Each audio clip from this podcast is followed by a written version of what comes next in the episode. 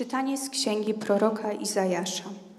W roku śmierci króla Ozjasza ujrzałem Pana zasiadającego na wysokim i wyniosłym tronie, a tren jego szaty wypełniał świątynię. Serafiny stały ponad nim. Każdy z nich miał po sześć skrzydeł. I wołał jeden do drugiego: Święty, święty, święty jest Pan zastępów. Cała ziemia pełna jest Jego chwały. Od głosu tego, który wołał, zadrgały futryny drzwi, a świątynia napełniła się dymem. I powiedziałem: Biada mi, jestem zgubiony, wszak jestem mężem o nieczystych wargach i mieszkam pośród ludu o nieczystych wargach, a oczy moje oglądały króla Pana zastępów. Wówczas przyleciał do mnie jeden z serafinów, trzymając w ręce węgiel – który szczypcami wziął z ołtarza. Dotknął nim ust moich i rzekł: Oto dotknęło to Twoich warg, Twoja wina jest zmazana, zgładzony Twój grzech. I usłyszałem głos Pana mówiącego: Kogo mam posłać? Kto by nam poszedł? Odpowiedziałem: Oto ja, poślij mnie. Oto słowo Boże. Bogu Wobec aniołów sam zaśpiewam Panu. Wobec aniołów psalm zaśpiewam Panu. Będę Cię sławił, Panie, z całego serca, bo usłyszałeś słowa ust moich. Będę śpiewał Ci psalm wobec aniołów, pokłon Ci oddam w Twoim świętym przybytku. Wobec aniołów śpiewam Panu. I będę sławił Twe imię za łaskę i wierność Twoją, bo ponad wszystko wywyższyłeś Twe imię i obietnice. Wysłuchałeś mnie, kiedy Ciebie wzywałem, pomnożyłeś moc mojej duszy. Wobec aniołów sam zaśpiewam Panu.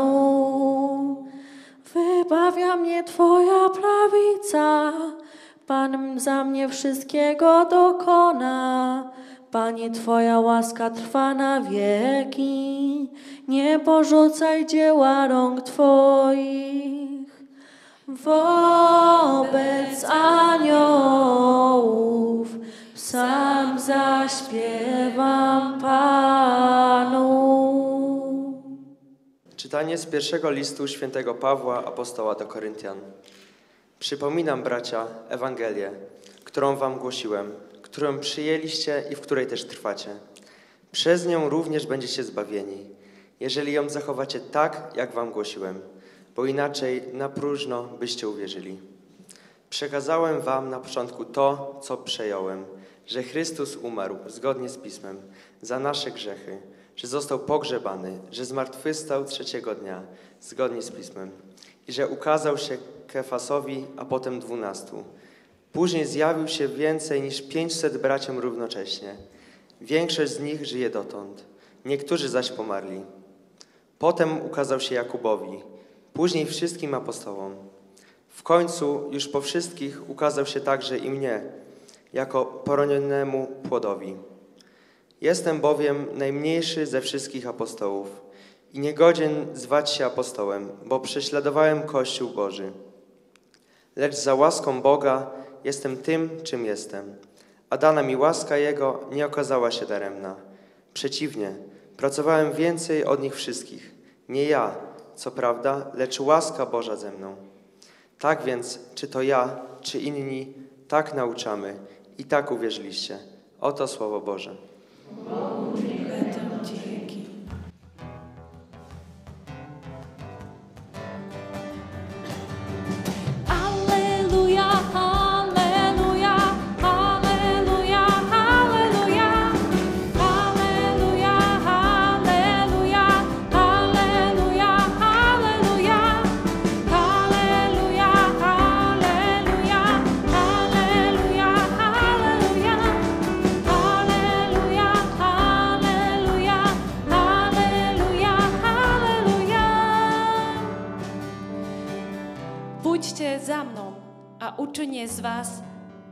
učinie vás rybakami ľudí.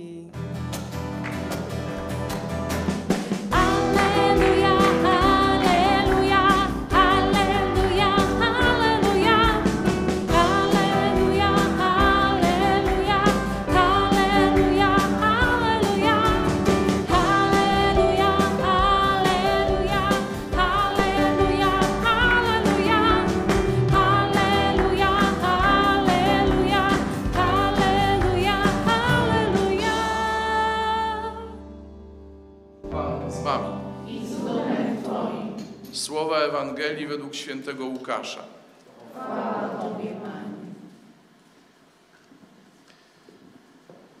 Pewnego razu, gdy tłum cisnął się do Jezusa, aby słuchać Słowa Bożego, a on stał nad jeziorem Genezaret, zobaczył dwie łodzie stojące przy brzegu. Rybacy zaś wyszli z nich i płukali sieci.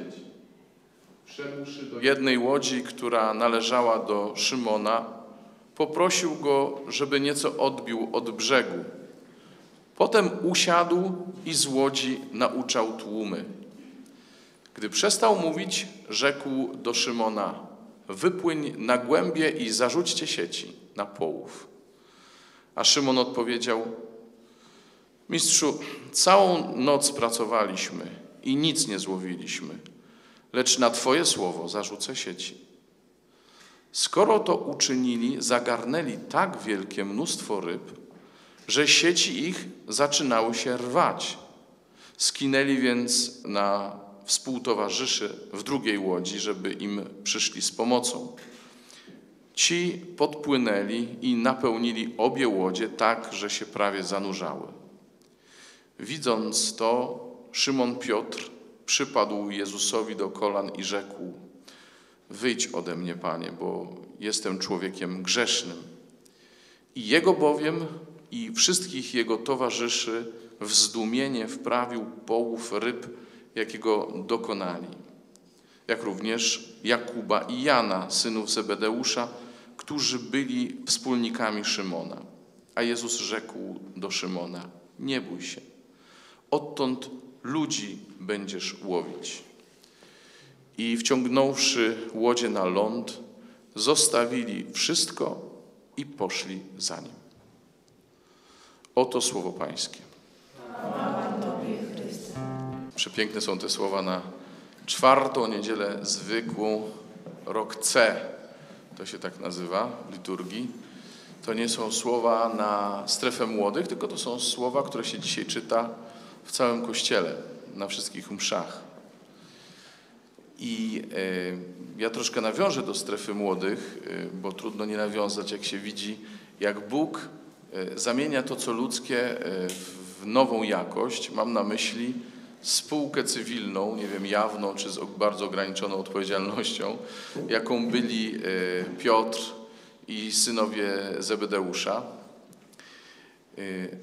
Jezus przez to, że wszedł e, do ich łodzi, właśnie do łodzi Szymona i że Szymon zrobił to, co Jezus mu kazał, chociaż wydawało się to po ludzku bez sensu, to te więzi, które były między nimi, wyszły na zupełnie inny poziom, bo oni zaczęli mieć inne priorytety, co innego ich pociągnęło w życiu i już nie tylko byli wspólnikami, ale później stali się współuczniami Jezusa, e, współbraćmi. I zobaczcie, że e, my czasami e, prze- przebywamy i chętniej przebywamy z tymi, których bardziej lubimy, mniej chętniej z tymi, którzy nam działają na nerwy. To jest takie normalne, ludzkie, nie? I tak się zresztą zaczynają przyjaźnie, tak się zaczynają miłości, tak ludzie się wiążą ze sobą na całe życie. Ale wtedy, kiedy w te nasze relacje wchodzi Jezus, to tam się zaczyna nowa jakość. Bo nie my i nie nasze y, podoba mi się, czy się nie podoba, y, stoimy już na, na pierwszym miejscu w tych naszych relacjach, ale Jezus, któremu wszyscy y, oddajemy życie.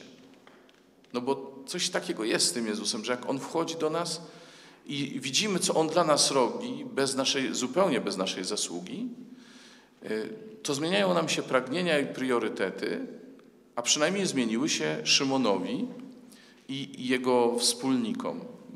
To też jest ciekawe, zobaczcie, że oni nie tyle się ucieszyli, co Jezus zrobił w ich życiu, bo to tak mogłoby być, o, zostaniemy Jego uczniami, bo, e, bo to się opłaca, bo jak zrobiliśmy to, co nam kazał, to przywieźliśmy e, dwie łodzie pełne, pełne ryb.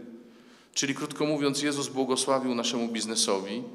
E, warto było zrobić to, co On mówi. Paradoks polega na tym, że chłopaki zostawili wszystko. Łodzie pełne ryb. To była żywa kasa. Zostawili łodzie pełne ryb i poszli za Jezusem. Bo oni zobaczyli, że jest coś większego. Że jest coś większego. I nasze relacje, słuchajcie, nasze bycie wspólnotą, to też jest coś większego, nie ze względu na to, że my się raptem stajemy fajniejsi, jak spotkamy Jezusa. Nie ze względu na to, że e, nie wiem, jest jakaś wartość dodana w tych naszych relacjach, bo my się jeszcze razem modlimy. Tylko, że my mamy coś, co nas wspólnie pociągnęło. I ta nasza przyjaźń staje się patrzeniem w tę samą stronę, nie tylko patrzeniem sobie w oczy. jak fajnie, uj, no właśnie, cudownie, że ty tu jesteś, prawda? Nie. My patrzymy w tę samą stronę. I to jest dopiero przyjaźń.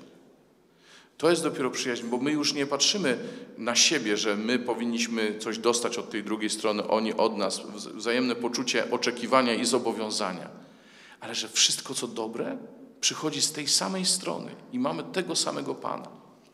I, i, i wiecie, i kiedy małżonkowie tak żyją, to się im zmienia perspektywa i zmienia się charakter ich relacji. Kiedy my konsekrowani tak żyjemy, to również Dopiero wtedy ma sens nasze życie konsekrowane. I y, kiedy te nasze zwykłe ludzkie, nawet młodzieńcze przyjaźnie się zmieniają wtedy, kiedy Jezus w nie wchodzi, to też już zaczynamy tolerować nawet tych, którzy nam działali na nerwy.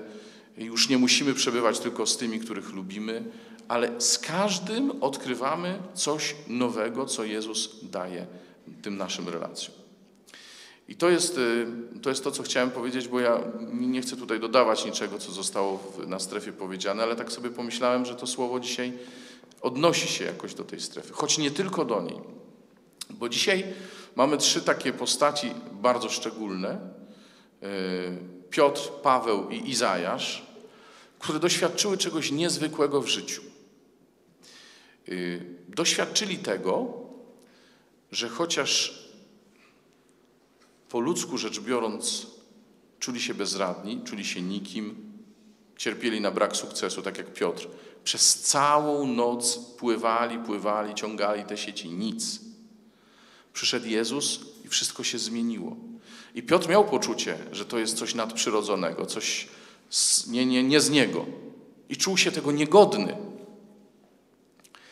To tak jak z Izajaszem, który miał widzenie Boga, i on wiedział, że jak ktoś widzi Boga, to musi umrzeć, bo nikt przy zdrowych zmysłach nie zostanie. Mało tego, nie zostanie przy życiu ktoś, kto spotkał Boga twarzą w twarz. Tak to było w Starym Testamencie.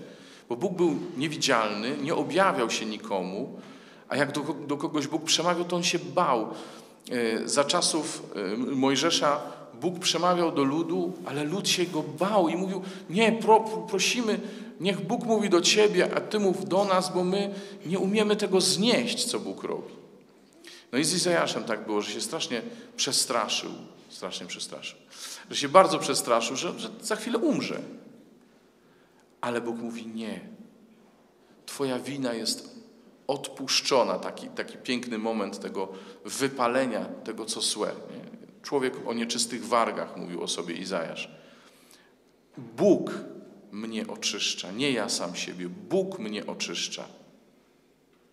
I to mnie zupełnie zmienia. Zobaczcie, my znamy swoje mocne i słabe strony i czasami myślimy sobie, no właśnie, gospodarujemy tymi naszymi talentami, rozwijamy je, ale momentami mamy poczucie, że nawet one nie wystarczają, że mamy takie i takie zdolności, ale to wszystko jest za mało, żeby stanąć na wysokości zadania, żeby się Bogu podobać, bo widzimy też nasze słabości.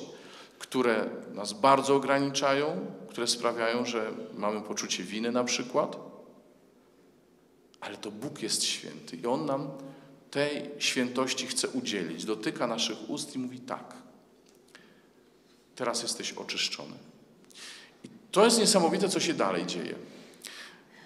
Dalej Bóg mówi: Potrzebuję kogoś. Kogo mam posłać? Kto by poszedł w moje imię, domyślamy się.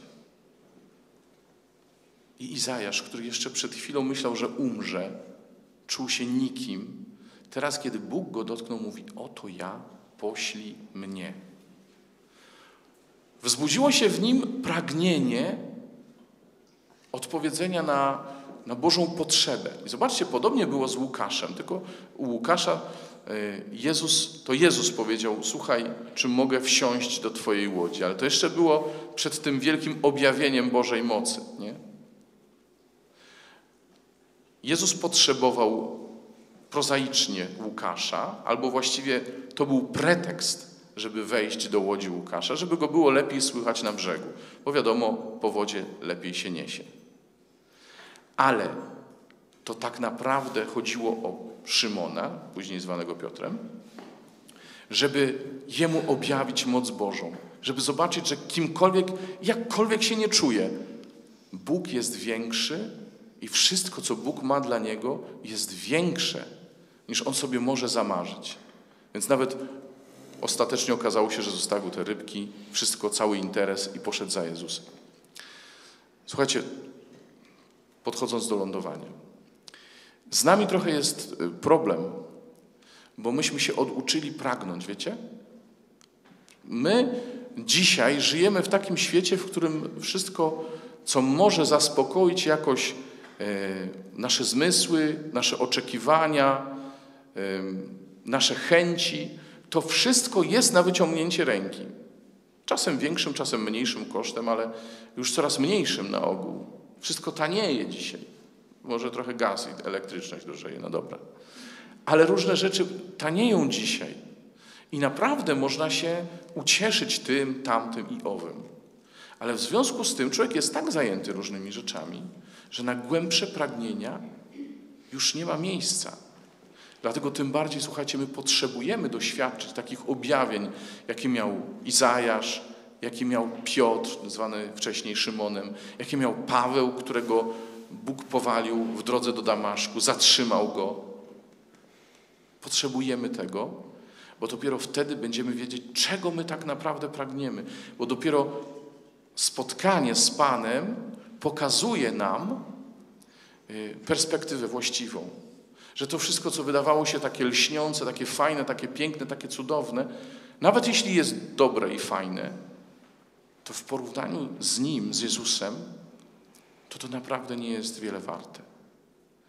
I nie mówię o tym dlatego, żeby powiedzieć, słuchajcie, wybierzcie tylko taką drogę, jaką ja wybrałem, czy jaką wybrali moją, moi bracia i moje siostry, bo gdyby tak było, to to dzisiejsze słowo byłoby tylko do pewnych osób skierowane, a nie do każdego. Nie. Każdy z nas potrzebuje tej właściwej perspektywy, żeby nas nie oszałamiał świat, żeby te dwie łodzie pełne ryb nie były całym, całym naszym światem. Tylko żeby warto było, słuchajcie, żeby warto było zostawić to, te dwie łodzie pełne ryb, cały interes i pójść za kimś, kto nam pokazał coś, co nam się w głowie nie mieści, czego myśmy się w ogóle nie spodziewali. Takie rzeczy Bóg ma dla nas.